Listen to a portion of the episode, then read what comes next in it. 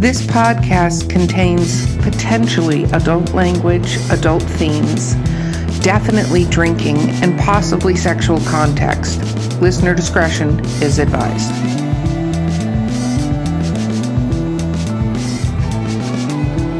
Okay, welcome to Drinking with Authors, the Literary Briefs edition. I'm your host, Erica Lance. Co hosting today with me is Valerie Willis.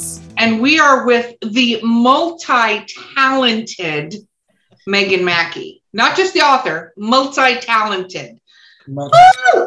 Okay. Renaissance woman.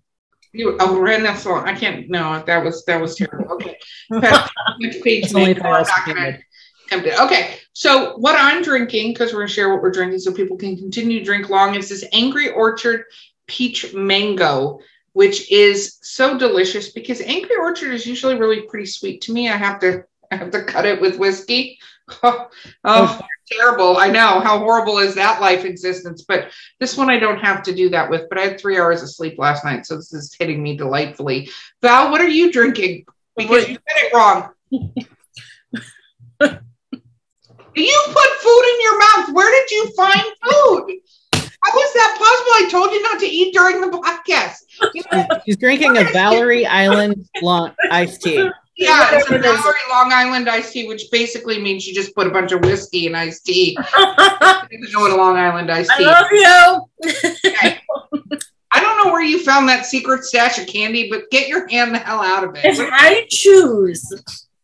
They're amazing. Have you had these? Okay, Megan, what are you drinking? I am drinking what is left of my bourbon sour in my little tiki grogu cup. Oh, that is so adorable. I love that cup. Um, Valerie, this is where you're not supposed to eat on the podcast. We've talked about this many, many times. What a little nibble. The, we, I did a podcast where she was literally putting grapes in her mouth and almost choked on the grapes, and she just put They're yelling on the podcast. You can listen to it. They're yelling, quick, take the grapes from her.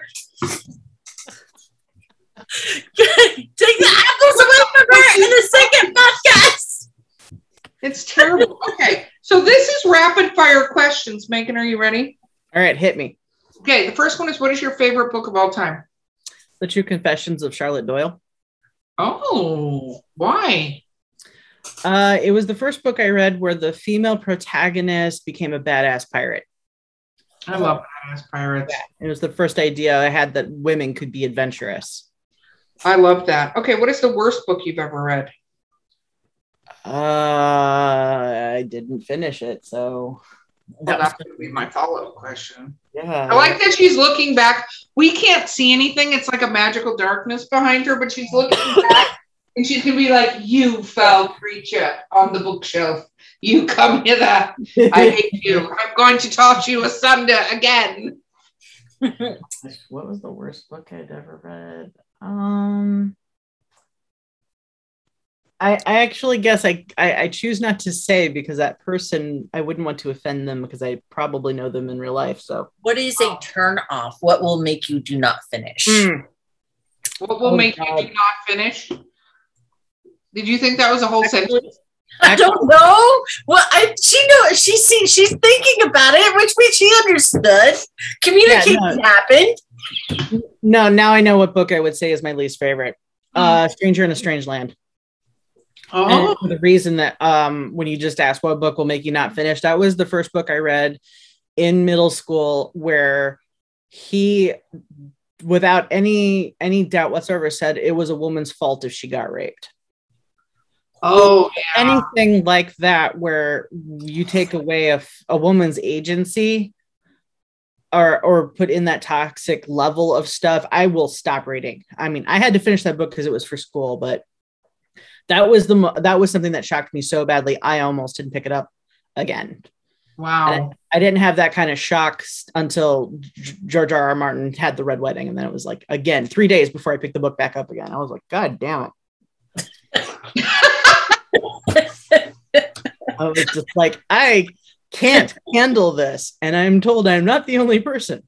No, that, I, yeah, no. Yeah, I will also not finish a book with um child death in it.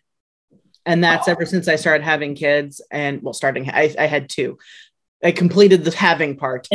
Um, you, you've been having them for like 10 years. It's right, fine. right. But child death in any form of entertainment, I ha- I just can't.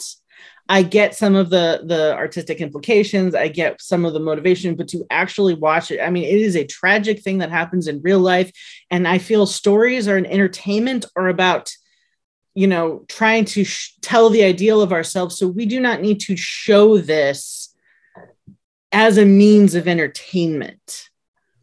It is a tragic truth that we must try to stop but unless there's something more to it than that, I have a very difficult time with it. I mean, the closest I came to being all rightish about it was in WandaVision, honestly. And even then, I was kind of like, oh, that's almost too much. It kind of helps that they don't actually exist. No, that makes sense. I'll, I'll tell you, when I was pregnant with my son, um, Titanic came out. Mm, and um, I went to see it with uh, my ex-husband, my husband at the time, but my ex-husband, and I started. Um, I went and saw it. Didn't do great during the, but it's such a great movie. And he's like, "Let's go watch it again." Not because of me. I just was like, "This is really. I'm not doing well with this." But the next time we went, the second, like the, it was getting to the second half of the movie, like my my body was involuntarily shaking, and I was like, "Nope, nope, nope. Gotta go. Gotta go. Gotta leave. Can't do this." You know, no, Yeah. I understand that completely. and Um, it was like there's a great book out there by um I cannot remember her name, and everyone's talking about like Children of Bones or something like that, where it starts out with child death, and that's what's preventing me from reading it. And everyone talks about it, and it's acclaimed, and it's well award winning, and it's so amazing, and it's so powerful. And I'm like, yeah, I can't pick it up. I can't do it. I can't go through that. I, I, you know, anything to do with child death, it's just too hard. No, it makes sense. I we've talked to a lot of people that can't read books that have animals die or specifically dogs die. Apparently, those people can handle cat death, but if a dog dies, it's like a whole other. Yeah, I sympathize with the feeling if I do not, even if I cannot understand the sentiment. I Yeah. love my dogs, don't get me wrong, but I'm just kind of like, eh, children, dogs. I don't feel like they're equal. No, well, I can't say that to my sister. yeah, I was going to say there are some people that that is not the case, and to them they Mhm. are completely equal. Mm-hmm. Um, do you leave reviews? Do I read reviews? I No, have. do you been- leave? Well, that's another question. Do you oh, read? oh, do I leave reviews? If I leave a review, I leave it anonymously because I don't want to offend anybody that I may have to work with personally. Um, and you don't know, like, like I don't ever want to leave a bad review for someone else because one, the algorithm. I mean, it, it's just like it doesn't really do any help. There's people who I think believe that their review will improve the author's stories, and it doesn't the whole point of a review is to feed the algorithm at Amazon to make things happen. And if there's going to be any true feedback to improve an author, that'll be between them and their editors. Um, and and so I I try if I if I read a book that is so bad that I would leave a bad review, I either tell the author I'm not going to leave you a review, or if they never bring it up again, I just don't say anything um, because it is a business and we are dealing with um, people whose whole lives are are all about tearing other people down. And I'd rather be a person who is defined by what they love than defined by what they hate. No, I think that makes sense. You get asked to read a lot of books? I mean, I we, I talk to a lot of authors that don't um, volunteer generally to read books. I mean, my answer most time when I'm asked is that I'm very busy. I I just don't. It depends on the person, and I hate to say that, but the fact is is that if you read the book and there's somebody that you aren't a professional or whatever, and they bring it up again, and you're like, oh. No, that was it was bad. It was bad, and I didn't like it. I don't like the things. Ew, you know. Yeah. I mean, when I was in the artist alley, um, and I it, it came up a lot. We people would always want to do exchanges with you, um, because they're. They just need more reviews, and I get the need for it. But there were too many artist alley books that never should have been printed. That were just like these are not good. These are not worthy stories. The the you need to go see an editor. You need to do more work before I would really have felt good about giving this any kind of review at this point Um, so when I got up into Bard's Tower, that's when I had to stiffen my spine and I had to go like, no, I don't read other people's work and leave reviews. There is one person in my life that is, there is an exception to that because he um, reads and reviews everything I write within minutes and puts a big review up and, and promotes it stuff. So I feel like, and his books most of the time are fairly very good. Like I actually enjoy his writing. Um, and, and and so i feel kind of like there is a reciprocal relationship there that is worth preserving by reading other people's books. But now i try to read books i'm genuinely interested in. Like right now i'm reading a book from another author in the tower uh, called the empire of silence. And it's literally a prop a toddler up to the dining room table thick. So i'm listening to it on audiobook but it was one of those where i started listening to it and i was like oh no this is good. This is good this is a really decent book. This is like, okay, this is fun. And it's like, it's a futuristic, Dune like sci-fi story with epic empires and and counts and interstellar travel and you know gladiators and stuff like that and so it's just like it's fun to listen to and it's very very good but now i'm like looking to, because the other thing i found with i was reading other people's books was that it was kind of killing my desire to read and my desire to read was what brought me here. I like to just enjoy books and I want to read books to enjoy, not because it's work. And that's what it was becoming. It was becoming okay. work. So I um I'm now making a conscious effort to read books that I actually want to read and find enjoyable and to refresh my cup so that I'm I'm prepared to write my own stories. Like the, this other book I'm reading right now is a Star Trek book from my friend John Jackson Miller. It's the it's the new one. So sorry, John, I forgot the title. Um, but it's about one of the characters from Picard. She's forgiven. Yeah, she's forgiven. She's been yeah, drinking yeah. for an hour. I'm drinking. I'm drinking a lot. Um, it, it's about that character from Picard who has the ship, and he's really, you know, sexy in Spanish and stuff. And this is how he got the ship, is what the story is about, basically and I'm I'm having a ball with it because of course he brought in the gangster planet is the one who he's in hock to for the ship. And and as absurd as that Star Trek gangster planet is he gives a lot of justification for how it even exists. And I'm just like I'm finding this really fun. So I'm I'm really enjoying reading that book. Um but it, it again if I wasn't I'd, I'd have put it down and just never told him that I didn't read it no, I totally get what you mean. I used to do a lot of like um, people would give me books, and then on Goodreads for a while before they Amazon got a hold of Goodreads, um, where you could post a free copy of your book to get reviews, and now you have to pay like $125 to post a free copy yeah. of your book. Which are, anyway, go well, we'd go, Amazon monetizing everything, but um, I remember I was on there and I got a few books and I felt obligated to read them because the author gave them and write a review. Mm-hmm. I got like three in a row that were really bad. Really bad. They were really bad. There was one that was so incredibly painful to get through. Mm-hmm. And I went, I can't do this anymore because for me, if I get pushed out of a story, and I mean, it sounds similar, like generally you won't finish something. I won't finish. This is the way I've been my entire life, besides these books where I felt like I had to, because that was the whole point is they give you a book if you read it and write a review. And um, I will chuck a book in 2.5 seconds if it pushes me out of the story too much. Like if I can't get back into it, I can't stay into it. Mm-hmm it's i'm finding that with the audiobooks too like if i start down an audiobook path and after a little while if it starts to become almost like white noise and i have to go wait wait What's where that? was i? Go back? Yeah. i'm like oh i don't want to listen to this anymore. Yeah, yeah no. you shouldn't read it.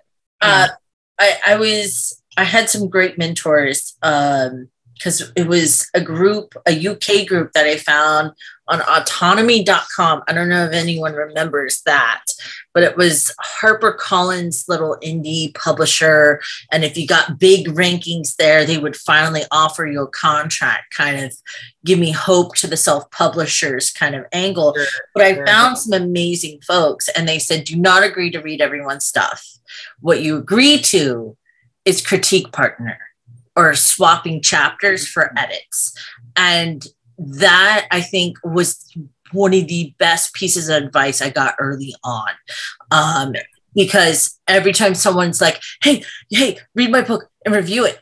No, I won't. But if you would like me to edit your first chapter or first pages, I'll swap you some pages so I could gain something back. That way it's sort and then it, it also improves my ability to write because editing and critiquing someone's work and seeing their mistakes, you then go back to yours and you're like, oh my God, I'm making this, I'm doing this. You, you freak out because you see see some of that in your work.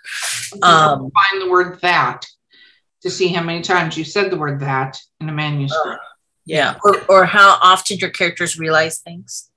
You know, you can keep bringing that up, but listen, sassy pants. I at least didn't put my name wrong on my own book. yes, I did. Oh, oh that was Oh. Yeah, her husband noticed it on the spine. I have the book Although, right here. I'm going to show it Love on the the collector's edition. 2 a.m. graphic design work with kids does not bode well Wow. for spelling the name of Valerie. I don't know if I I, am Valier now. Valier Willis. Nice to meet you. That's beautiful. There it is, right there. Valerie. It's funny because she spelled it correctly on the actual cover. Just on the spine, she spelled the it wrong. Yeah. Got it. You know, Just- this is a collector. This is going to be worth millions at some Yep. point. I have lots of books like that. Not like that exact problem, but like definitely like my early indie versions are like some days these will be worth something at auction. Yeah. Raised for children's hospitals and stuff. do you read reviews? That was the other question. Um, do you read your I I do. I have been sternly spoken to about it to stop doing that and to only listen to what editors say and not what reviews say. But up until the last year, I was reading other people's reviews and being both elated and discouraged. No, I think reviews, if you can take them with a grain of salt, that it just not might not be for that person who's, mm-hmm. You know, it's part of it is it's easy to troll on the internet. We all know that. We've all heard that story. So if you can take it with a grain of salt and go, cool, they didn't like my book, moving on. If you take it as a personal affront, what? I have one one star review that I absolutely love. Oh, what did they say? So this was obviously somebody who met me at a con because she talks about like, oh, this book is badly edited. Oh, this book is like the cover looks like everything's bad about it. And then after about a paragraph of that, at the bottom, she says, I had to finish it. I needed to know how it ended. That's a good review. One star review. Um, you know what? I don't think That's people okay. quite understand the star thing sometimes either. Val's got a If we're gonna have one, that's the one to freaking have. So Yeah. Had to finish it. It was a compelling story that Story. she had to had finish to finish. despite what she considered editing ed- errors and stuff and formatting issues. I have a book called Sleeping with Sasquatch under my pen name Honey Cummings. And I have a one star review because she's upset at how unrealistic it is for his friends to leave him in the forest. He's a Sasquatch. She's a Sasquatch. That was fine. That was the perfectly fine part. Oh, It was the fact that his friends left him in the forest because he couldn't change back. And when his he called his friend to say, What the fuck? And he goes, Don't worry, you just need to find someone to screw. And he says, Well, I'm in the forest. And he goes, I'm gonna put in a Craigslist ad. She was mad at that. oh man, I love readers. Readers are so much fun. they're cute. Yes. I do remember we're getting two reviews that blew my mind. Um, the first review said the pacing of this book is way too fast. You need to slow it down. I had a hard time following. And then the the second review on the same day said your book is too slow. You need to hurry it up and get to the meat. And I was like, okay, okay. You- So I feel like this is this and this, and it washes itself out. Moving on to the next thing. right. It was like it canceled out. So I guess the book's fine. Yeah. So, what is your favorite book or uh, book to movie or TV show? Hmm. Book to movie. Book to movie. Hmm. I would say it would be the Jane Eyre, the version that had um oh fuck, what's his name? St- Toby Stephens in it. Okay. That one I thought you know it, it what whether they took some liberties or not i thought was beside the point i think they captured the spirit of those characters so very well and so very believably that that was the one where i was like because like yes he was a rake and a cad but you kind of got why he was doing it and i've never really seen another version of jane eyre where i was like i i really understand the impossible situation he was in and why he tried to justify to himself why this was going to be working and going to be okay um, so that's the one that comes to mind for for that. Um, what was the second part of the question? TV show. From TV show from a book. Um, I keep thinking of Lucifer, except I never actually read the comic book by Neil Gaiman. I just knew of it. So when I saw the TV show, I mean, if you want to talk about a, a, TV show that embodies what an urban fantasy is, that show really does it. I think they really capture it really well. And I think it was the first police procedural of absurdity that I completely believed he was getting away with being a, a police consultant because he's the devil. So he wanted it to happen. So he made it happen. And it was like, yes, I believe that. I don't believe this, these other things like the author who wants to be a, a, consultant or the mentalist or whatever. I was like, but the devil? Oh yeah, the devil would totally do that. I completely believe that absurdity. That's the only time it made sense. Are there any books to movies or TV shows that you were like, this that was the worst thing humanly possible? You can't count any Stephen King one because yeah, because those are really reinterpretations. Yeah. I mean, I know there have been, but I kind of blocked them out. Yeah, I find it difficult because I you wrote plays. I've written plays. Yeah. I've written screenplays. When I see them do that, it irritates me because I go, "Oh my god, just give it to me! I could have fixed this. What part of the story did you want to tell? Yeah. Not this amalgamation and weird interpreted scenes that weren't in. I'm like, you had an entire book. You did not have to invent any scenes because you had a whole book. Mm-hmm. You know I mean? And then they take it, and I'm like, this wasn't in the book at all. Yeah, it's like I can understand adding things to um modernize a story. Like, um, you know, honestly, the Lord of the Rings series as much as people maybe want to bitch about the things he added to it and stuff, it was very testosterone heavy.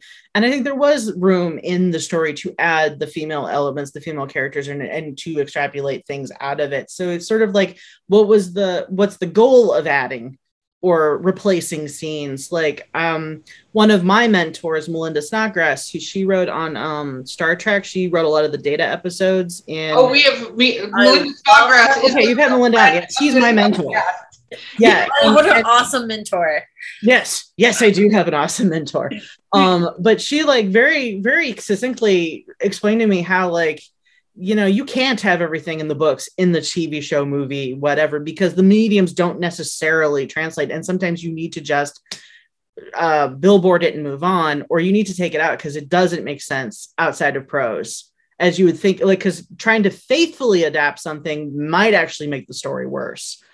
Um, so you know, when she said that, I've I can I've seen more of that in translations when things go up on screen that you can't really, yeah, like I, will look at my own books and go or read something. I'm like, no, there's no visually good way to do that. There just there just isn't. It only makes sense in the prose because I'm giving an opinion through the narrator's voice of what that's supposed to look like and it's not going to translate very that idea will not translate onto the screen so so i expect that if and when this story is picked up by netflix that um that scene will get dropped. Put it out in the universe. Reinterpreted well that or write write the screenplays.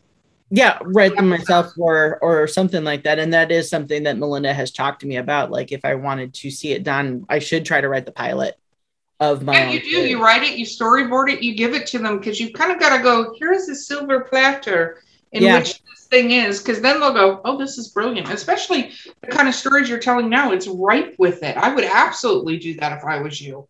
Yeah, Lucky Devil that could go on for quite some time. Yeah, and bare minimum, if it doesn't come to pass, I I tried something new and I I experimented with a different format, and there is nothing lost there. Yeah, no, I think that is a brilliant, brilliant idea. Yeah. Okay, so now After con season. Everything needs to be after con season. After con or truncated con season where we're taking a year's worth of cons and shoving them into three months. Oh, Luck. we know, we know. What's really funny to me right now is there are a lot of um, cons going up that the literary tracks they're pulling the people who do them are kind of bailing on them i'm getting calls all the time hey will you come run this literary track will you come run this and i'm like where is everybody did everybody just going bail on? this season like seriously Yeah, no, um this next weekend I am going to Kansas City Planet Comic Con. Then I have a weekend off, and then I'm going to Dragon Con, then I'm going to Connecticon, then I'm going to FanX, and then I get to go home. So three weeks later, I will get to go home because that's how truncated this all is. But it's definitely been like I took such a hit in 2020 that's like if I don't front load this and get my star rising again, it may not ever go up again. Now, I, I, I, that was what I was thinking two months ago when I agreed to do it. Now I'm a little less like after Pensacon and after Raleigh Comic Con. I'm like, maybe I'd be fine. Uh, I, I think you'd be perfectly Yeah. fine okay val final question it better be epic question. What do you consider your worst uh, or your uh, bad habits for writing or writing bad habit? Like like we were discussing, she her character's are realizing things. Mine are constantly uh, staring at each other, gazing at each other. I blink a lot. each other so much. My Blink characters, lot. ex- my characters will express surprise by double blinking all the time, and that gets really complicated when one of the ways to n- turn on a cybernetic enhancement is to triple br- blink. And I absolutely drove my editor crazy trying to determine how many times was I too repeating it too much. So now I'm I'm working on my characters having other expressions of surprise or disbelief. And, and, and I, but I like blinking. I apparently must blink in my life all the time when I'm surprised because I think that's what happens whenever whenever you're surprised is to double blink. you know it's interesting we have these little habits as writers and some of them they go away and then some of them are like you know everybody shrugging let's everybody shrugs every encounter they have they're like i shrugged at the blah blah he shrugged at the blah blah i'm like okay search shrug when you're turning in your manuscript search blink when you're turning in your manuscript You know what made me feel better about it though? Because I, I condensed read uh, Jim Butcher's uh, Peace Talks and Battlegrounds, and it's amazing how many people are using raw power. Oh, raw power, Or- raw power, raw power. It was utter raw power. And I was like, even he does it. Even he's got one. And I was like, that makes me feel better. Oh i think we all have one it's just We whether all have one. That's why we like asking that question because there's always something a little different. Like uh, at one point, I think our uh, editor Jen in one of her books, she kept naming all the the background characters with J names or something like that. No, she still does that. She's. I played role playing games with her, and every character's got a J name. And I remember we were playing a Sword of Truth role playing game, and I'm like, the fourth person we ran into, I'm like, you know, you take notes, and I'm like, okay, there's a letter other than J in the alphabet. Pick any one of them and make There's the 25 character's others. name. But we'll never keep track of everybody we're interacting with if they're like Jim, James, Jacob. I'm like, stop it. Just stop it right now. Yep. Oh my goodness. It's amazing Okay. how many Jim authors there are because it's like, um, you know, who are you talking about? you talking about like Jim Butcher, James Marsters, uh, you know, Jim Cummings. I, I just like there's so many Jims in the industry. It's it's so insane. James Patterson. Oh yes, I cannot wait to That's hang out with you great. for life. I'm super excited. Hard for this con season, but we're gonna we're gonna hang out in real life. Yeah. I'm super excited to do that. Okay, so um, to find you, your book one is out right now for the Finder of the Lucky Devil, right? Yes, that one's been reissued. And the other ones are coming shortly. the other ones are coming shortly. Like you can still find physical copies of of Saint of Liars and Death in the Crown and and uh, Saint Code Lost, um, because Amazon still has some in their wa- warehouse. But the new versions, which is basically a much better cover, um, will be out very shortly, like by September, no later. Very cool. And your new series is called The Silver Blooded Scions. The Silver Blooded Scions. You have been fabulous to have on this show. Absolutely. so much for being here. Okay, this has been Drinking with Authors Literary Briefs. I've been your host, Erica Lance, And your co-host Valerie Willis. and Megan Mackie has been our guest, and we'll see you next time.